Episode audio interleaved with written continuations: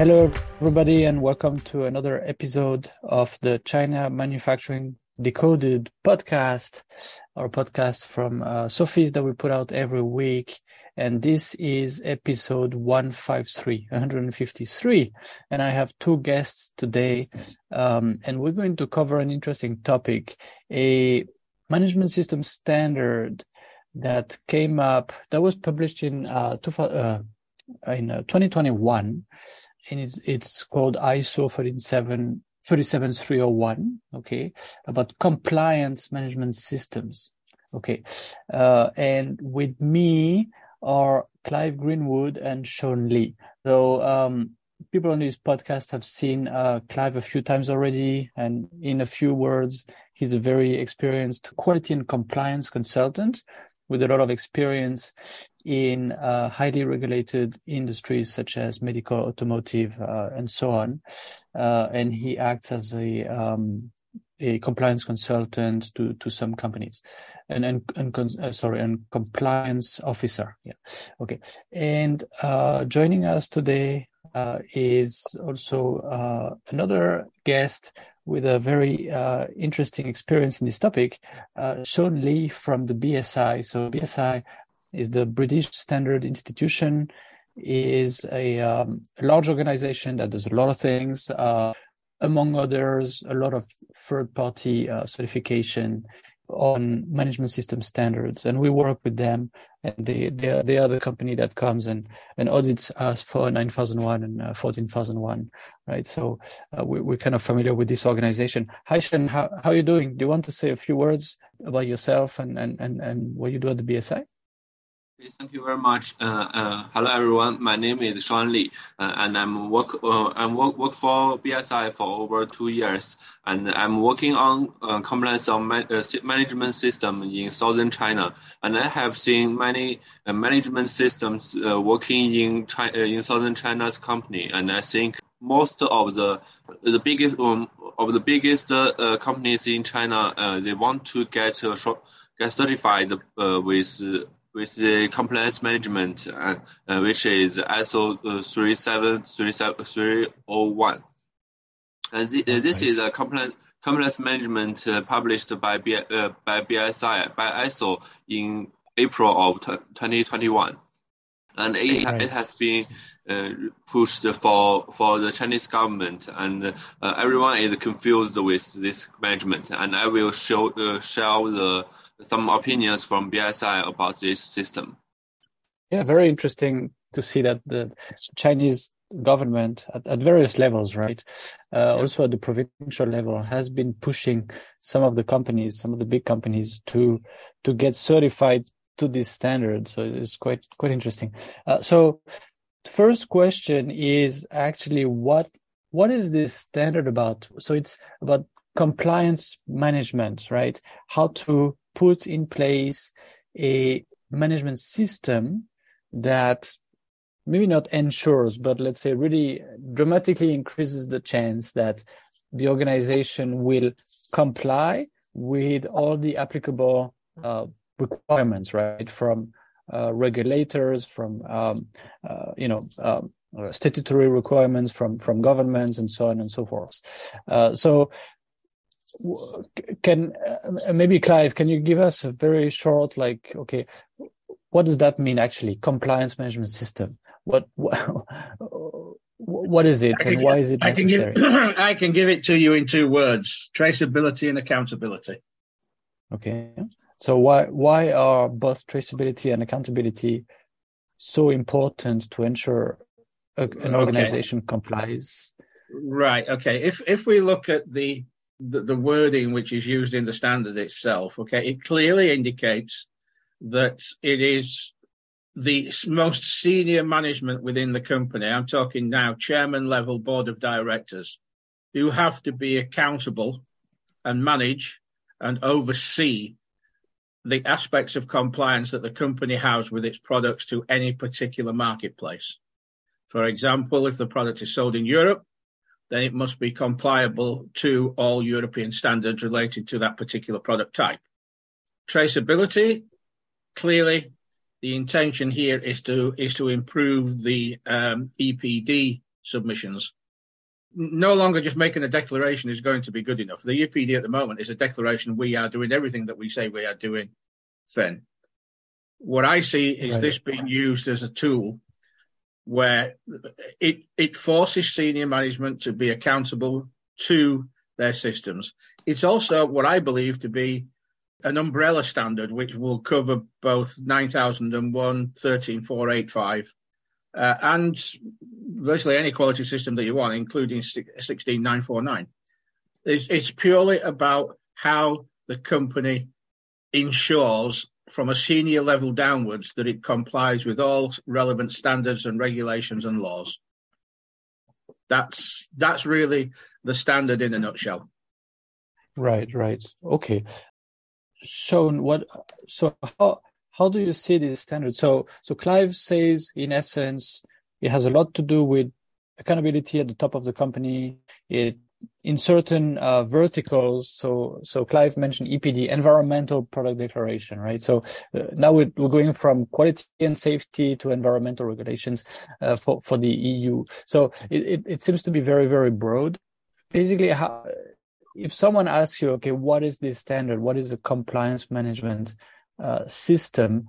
And what what is this set of requirements, right? How does it play with the other common standard like 9001, 14001, and so on. How would you explain it? Okay, uh, it, as Clive, uh, as Clive mentioned, the, this is a senior management system, and uh, and, and we know the standards are, can be separated three three different class. The first is about the standards of products. The second is about the business process, like ISO 9001. Um, but for the uh, for this com- compliance management, this is a senior management, which means it's mainly focused on the uh, mainly focused on the governance level. Uh, as uh, uh, as a huge company, the uh, the people, the CEOs or the chairman, chairman need to focus on the management of the uh, strategic management, management of compliance management. So if a company want to import import uh, compliance management, they have to establish a strategic uh, for for the whole compliance. But if you want to focus on the uh, specific aspect like uh, like quality management or the environment environmental management, you have to uh, watch on what regulation and what laws you have to obey. Uh, and uh, the quality management can be a really useful uh, useful tools to help you to uh, recognize this all these uh, compliance uh, compliance uh, risks and uh, what you have to do. Right, right, right. Yeah. So, yeah, very good points here. ISO 9001 and, and like the other like uh, sort of quality management systems such as 13485 or IATF 16949 and so on are sort of to be implemented maybe at the business unit or you know in in in um in in maybe one branch of the operations of a company. Whereas you say that this standard here and maybe also also uh, 14701 which is about uh, anti-bribery anti-corruption systems right? These kind of of other um, uh, management systems are more uh, geared toward okay the top of the company and how it controls the whole company, right? And if there's like five different business units, it has to cover all the business unit and, and uh, there's a lot of requirements that apply to to the top, to the, the, the, top leadership of the group, if I may say that. Is that a good way of, of framing it? I would say that the the, the persons that are probably going to be more involved with this would be the company legal counsel it depends. So the, the standard itself, I had a look. It does. It say like governing body, which is interesting. Uh, this is not in 9001 or anything like that, right? So if if a company, let's say, for the auditors who are thinking, okay, what is this? Let's say a company has like three business units and and then there's some centralized functions such as you know accounting legal and things like that. And then it also above let's say there's the, the ceo and then above the ceo is maybe a board of directors right? So here they are saying that there's got to be a function somewhere that actually uh, looks at compliance obligations um, make sure that that objectives are set that the right culture is set and, and so on and so forth and does some auditing and also this this should also probably be not only like a legal uh, somewhere below the CEO, but also another function to which the CEO actually reports to. So probably on the board. So this is why on on public companies boards usually there's one of the board members at least has you know and and and maybe there's there's an entire committee for that on on the board right? To to look at um, risk compliance and things like that. So this is the kind of structure that this standard will push companies to to adopt. Is that that, that's what you were going to say yeah my my read my read is that if you if you look at 13485 where it calls for companies to have a compliance officer on board at a senior level uh, this is again following very much in that vein that there must be at a board level at a board level um, position a compliance officer. And that compliance officer looks at the group of companies not just at a single group. Right. But 13485 so for the auditors this is the quality management system uh, set of requirements for medical devices. Okay, Correct. and it, it it does say that you have to have a compliance officer, but in that standard, actually, 13485, it doesn't say that the compliance officer has to be at the board level, right? It has it says that the compliance officer, okay, has to be knowledgeable, has to be able to know what the regulations are, and like and and do everything that is supposed to be. But maybe what's missing, and that's what led to a lot of issues there, is that the compliance officer is still sort of uh, reporting to the the GM of the business unit or, or, some business function like this, and the business function, and it's it's something that's quite um, quite often an issue in in, in China. Uh, you know, would override, would say, "Nah, nah, okay, this don't worry about this, put it you know under the carpet, right?" And and here this standard is actually saying, no, no, no, like above the business functions, there needs to be a function that audits all of this and, and sets the right culture and, and so on and so forth. Um, so talking about, you know, the challenges in, uh, of, of implementing a compliance management system in, in, in China, uh, Sean what, um, do you see, do you see this as, as a challenge? Uh, you know, setting the right culture for compliance, setting a an auditing company like a function above the business functions to which the business functions report on compliance, ensuring this accountability, this traceability, and so on. You, you say that um, some companies in China, including those, let's say, belonging or report reporting to the to the government, uh, are implementing this. What what what do you see? Uh, from from from your side?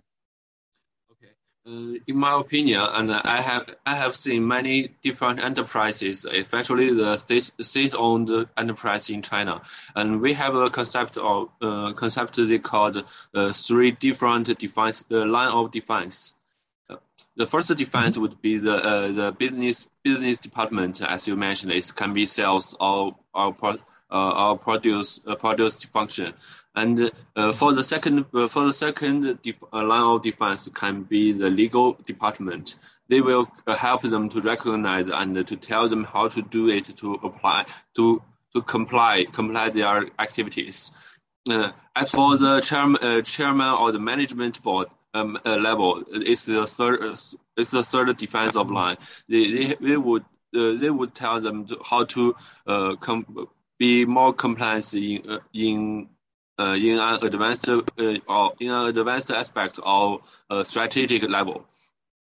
I think I think these three different uh, the three lines all need all needs all will feel, face different uh, complex risks, but uh, but uh, they will need a an independent department to audit them.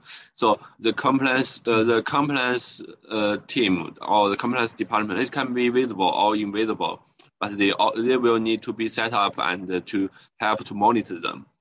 Uh, as uh, yeah, even even the chairman of the board, they, they he, he also need to face some loss uh loss audit or, or they, they he found to, he will find some responsibility uh, for the uh, capacity market or any other monitor monitor department. Yeah.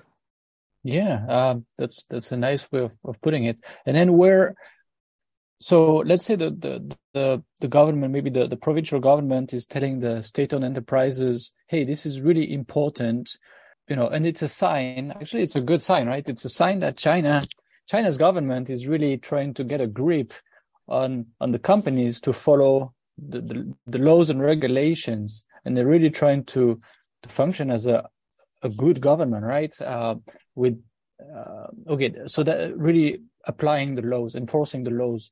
So that that that's that's only a, a positive sign, obviously.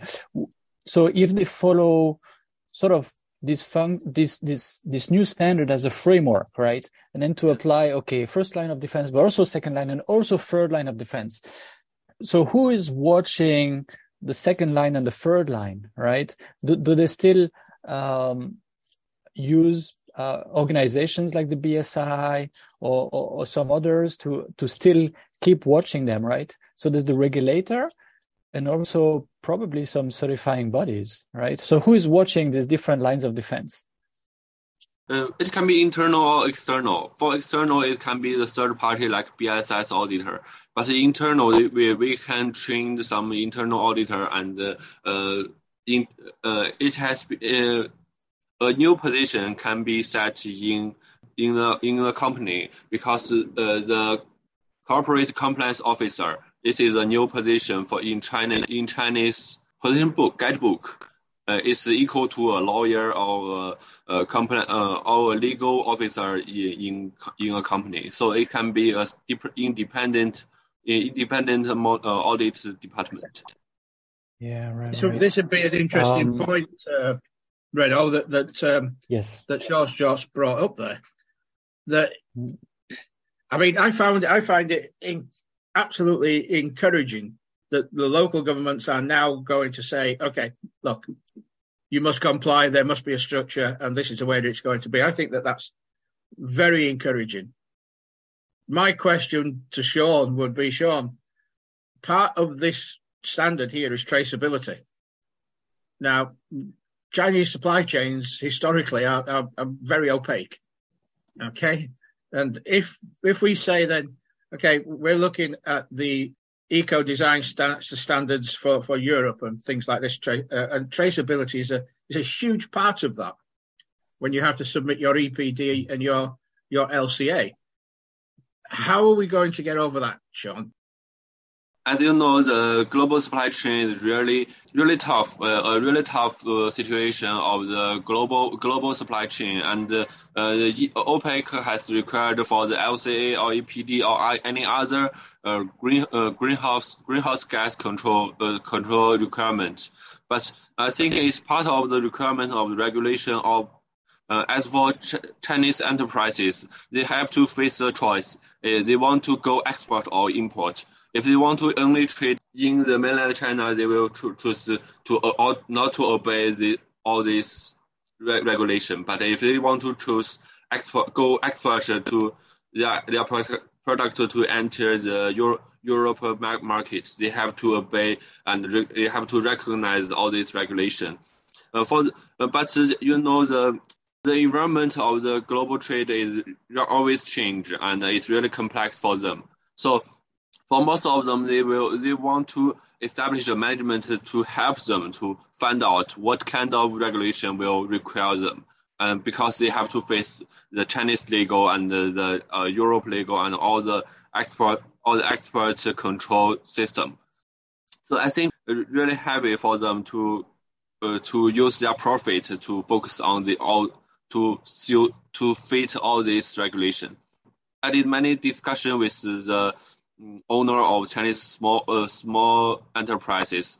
Uh, they told me if they uh, if they if Europe require too much, they will uh, think about how to uh, to abandon to abandon the Europe market. Uh, so it's a it's a choice for, for them, I think. Uh, but uh, we we also need to uh, think about the cost. Uh, if they if their profit can cover it. Is it just about cost?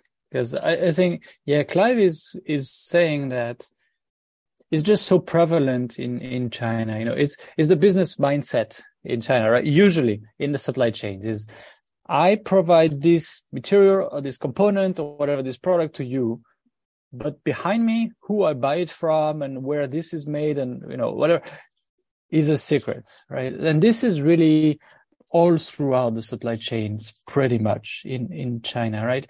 Now, maybe to their government, maybe they would open up, yeah, but to their customers, because this is the regulation falls onto the customers and the customers have to make sure that their suppliers in China uh, comply with this.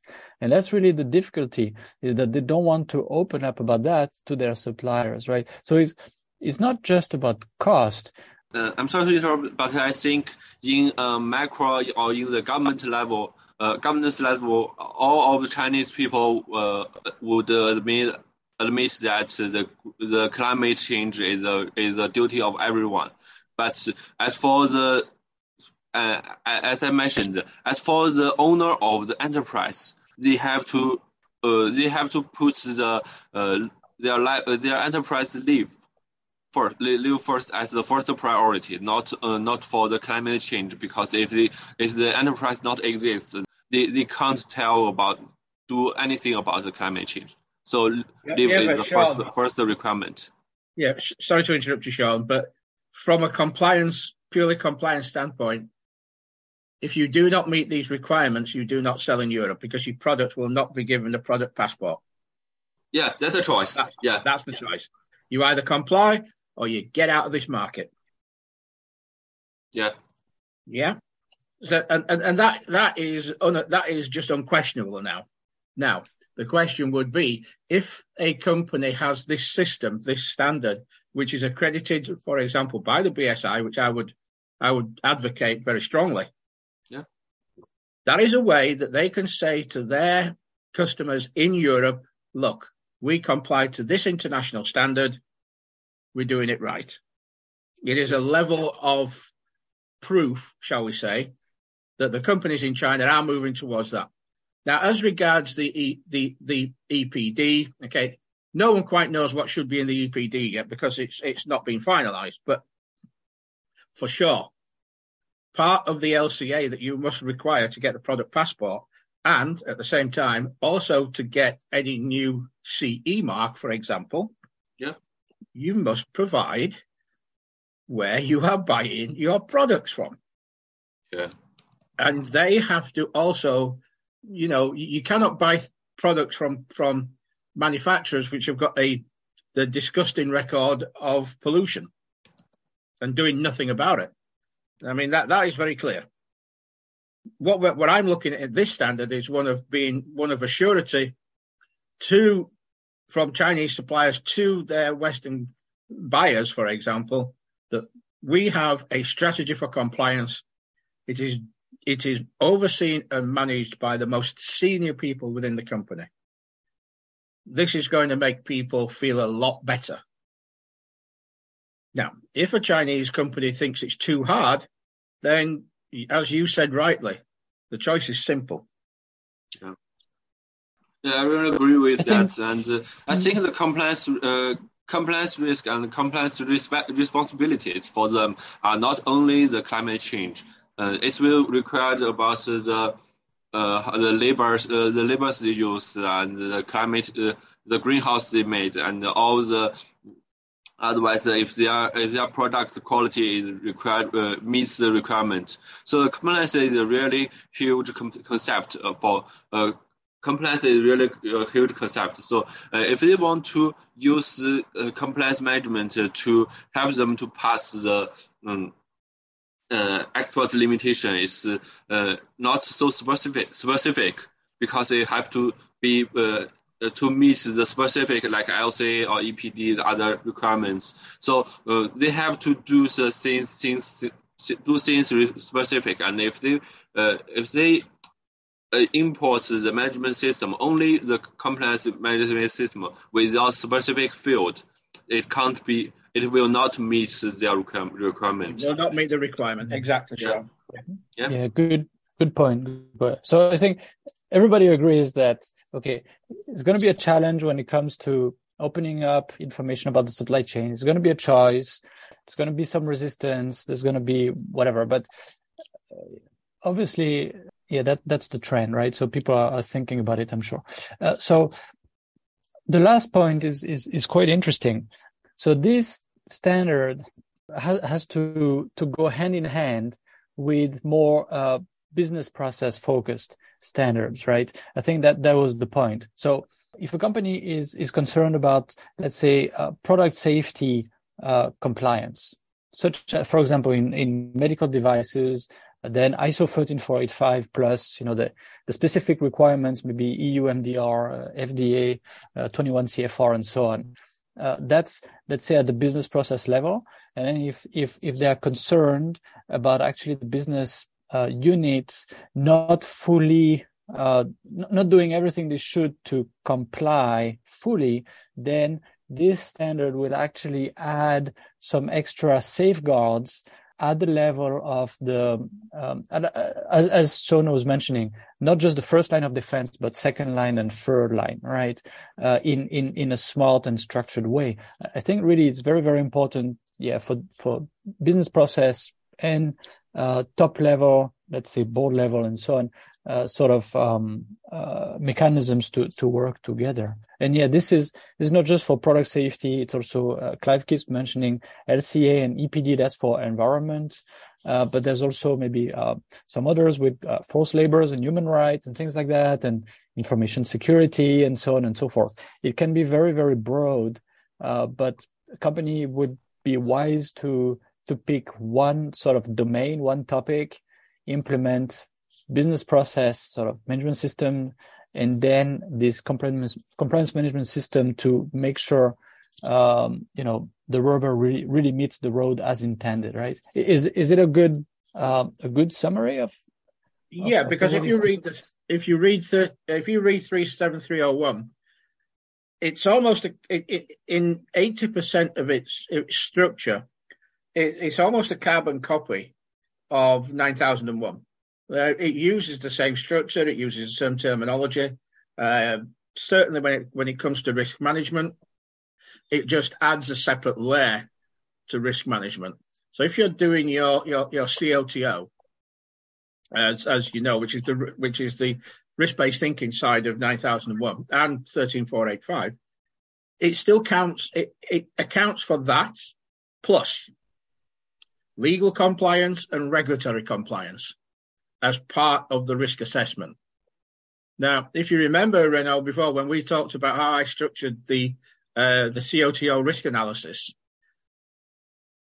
if you follow that structure, it's already there. So I don't think, you know, I don't think that companies with a 9001 or, or a 13485 should worry because you can take what you've already got and just add a separate section which re- regards to the strategical oversight at the senior at senior level.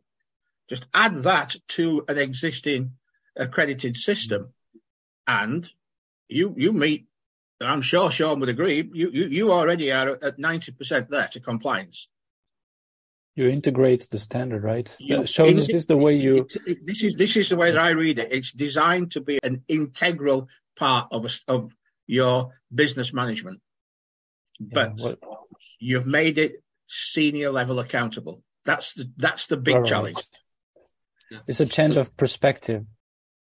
I think, as you mentioned, uh, uh, it's really hard to audit their complex culture or or any other uh, invisible invisible things. And uh, what we will we will say, uh, as is mentioned in uh, 37301, it, it has the same HLS high level structure with 9001. But they still require the uh, documented documented information because they have to obey the uh, the same documents uh, they have to obey the documents to do things, and we will have to see the evidence uh, if they have to do that because, uh, um, like they, for example, they if they if they did the training and they, if they did the these things as they what they said, and for one step forward, we will say uh, what they will do if if they uh, face a new challenge in their in their face. For example, a new a new law is published, and uh, if they have they have a dynamic dynamic system to recognize that. yeah. and help them to face the new challenge. Uh, so a, a, management system need to be a dynamic system, uh, in in my opinion. Mm-hmm. I yes. totally agree with you. So sure, yeah. So Sean, you, you mentioned it's not necessarily very, very easy to audit, even though, yeah, to comply with the standard, they will have to document and so on. But documenting, let's say some Chinese organizations are very good at documenting things just to show that, hey, look, it's happening, but right, nothing is really happening. Uh, it, and, and there's a lot of, lot of stories, right? Like, for example, um, Lehman Brothers in the US, uh, 2008, 2009, they went bankrupt. Well, they had a chief risk officer, I believe, or something like that. A, really a, um, a, a, top leadership level, you know, risk officer, because it was it was compulsory after you know um, after some earlier scandals with Enron and, and WorldCom and so on. So it's got to be someone in charge of risk, but they were mismanaging risk so bad in that company the poor risk officer was there and was like documenting things to show okay we're we're complying with with the law uh, but but the risk function was not woven through the organization and through the reviews and was did not have the, the transparency on, on everything. The business functions were not really accountable to it. It was sort of something that sat on the side and and tried to cover up or just to show that they were involved, but without, without really being involved, right? And then that company went bankrupt and it, it led to, to a huge uh, financial system meltdown, as they said. Um, so, yeah, yeah I definitely see the risk that yeah. also with compliance. Yeah. Yeah. But, but with all respect, right now, the, the fact that there was a financial meltdown because of you can't put it on one thing. There was the endemic mismanagement within the whole financial structure. Yep. Yep. It, there was a culture yeah, yeah. of there was a culture of of shall we say magical numbers and formulas that even Einstein couldn't uh, understand just to make things look good. Mm-hmm, mm-hmm, mm-hmm. Okay. yeah. I mean, the fact is that there was a you know, the financial structure, the financial systems have had compliance there, but it's been a, it's been a pretty picture on the wall. Yes, very much. Yeah, yeah. yeah, And this, this, this, this is why I'm seeing the fact here that this is making the, for example, chairman of the board accountable. It doesn't say I have a mm-hmm. risk management and I'll blame him for everything. No, it doesn't say that. We're talking here about the senior management culture within a company. Yeah. If they don't listen to the compliance officer and they go off and do something illegal or non-compliant, which is the same thing, they are held responsible. They're, and as Sean because... is saying, yeah, there there is a documented trail there. And because the, trail, the compliance, yeah, because compliance auditing right. is is independent, yeah. right? That's right. Yeah. So uh, yeah, I'd be curious to to hear uh, maybe show um, you know your experiences with specifically with with, with Chinese companies, right? Do you also see that there's sort of um, a temptation very often to to create a lot of documents, but and to to give the impression sort of theater, but then so that the business functions actually can keep doing what what they were doing, and what and you know what what do you see maybe the Chinese government is doing? What how do you see that this government may may help hinder that? As I know, uh, the situation you mentioned is really exists, um, but uh, I think for the BSI auditor, uh, we will see the positive, positive, positive evidence, not only the documents, also not only the documents, because the record, record and evidence, uh, and we will do the audit as uh, by the ways of interview because what you you will say you can lie once twice but you can't lie uh, one use one thousand lies to draw a whole picture of the of the your your real situation. So uh, i think i think for the uh, for the auditors we need to be more professional and we need to know the different situation of different companies. Uh, and you, uh, as Cliff, Cliff mentioned, uh, there is a there is a, a question of what uh, what kind of management system would be effective. Uh, I think a, a, effective management system is not all the documents. It's about the uh, the the company has adopted has adopted uh, the uh, specific actions to control their risks. as for quality risks or the or the climate change risks, all the all the risks, all the above a, a risk line. If the if the risk is above a, a, risk line, they they they would be under control. Uh, this will, will be a useful management system, uh, and the management will be effective. Effective, I think, mm-hmm. in my mind. Yeah, yeah uh, I mean, uh, both both me and Renaud has undergone a BSI audit, so we know that your auditors are thorough, shall we say? Fair but yeah, thorough. it's very much a case of, of, of using good auditors, right? Right. We, yeah. we, are coming to the end of of the of, you know um, of the time allotted for this uh, this this episode. So I fully agree with uh, yeah with what what Sean mentioned. It's really about um, having people really try to uncover the truth somewhere. So again, you know, different lines of defense and and some some um, some independent audits and things like that. That definitely helps. Did you did you want to um, to to mention something about about that, Clive? About really maybe the importance of of of having an independent auditing uh, function and and um, what do they call it? Governing governing body, maybe like a, a board member uh, to to um, who who who supervises and and sort of uh, makes up their own minds about what's happening. I, I guess you would say this is really crucial, right? Well, for me, does the board of directors want to know the truth? All right. So it goes back to the culture of the top of the company, right? Yeah, it certainly does. Yes, yes. Okay. Well, as as always, most of the problems come from from top management, top leadership. So, uh, I think I think this is a uh, a good conclusion, and very few people will, will dispute us on that. so, oh, which um, is good. yeah, we like. Please put your comments online. Yeah. yes. So yeah, I, I want to say a big thanks to to to Shoni from the BSI for for coming and, and sharing his perspective. This is uh, this is quite interesting. We, we should do it again if you know if if if that's interesting to you. Uh, and a, a, big thanks also to uh, to Clive who has come already a few times on the podcast and uh, and and and brings his um his interesting perspective and, and his opinions about that, which is which is quite good. Uh, For the first time, right now, not not doom and gloom, Clive.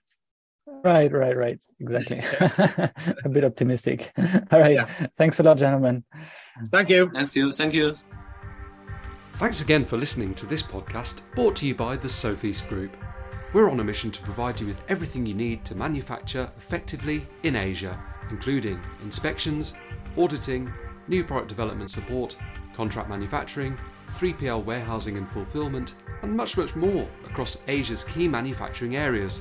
Visit us at sofeast.com, that's S O F E A S T.com, to learn more and get help.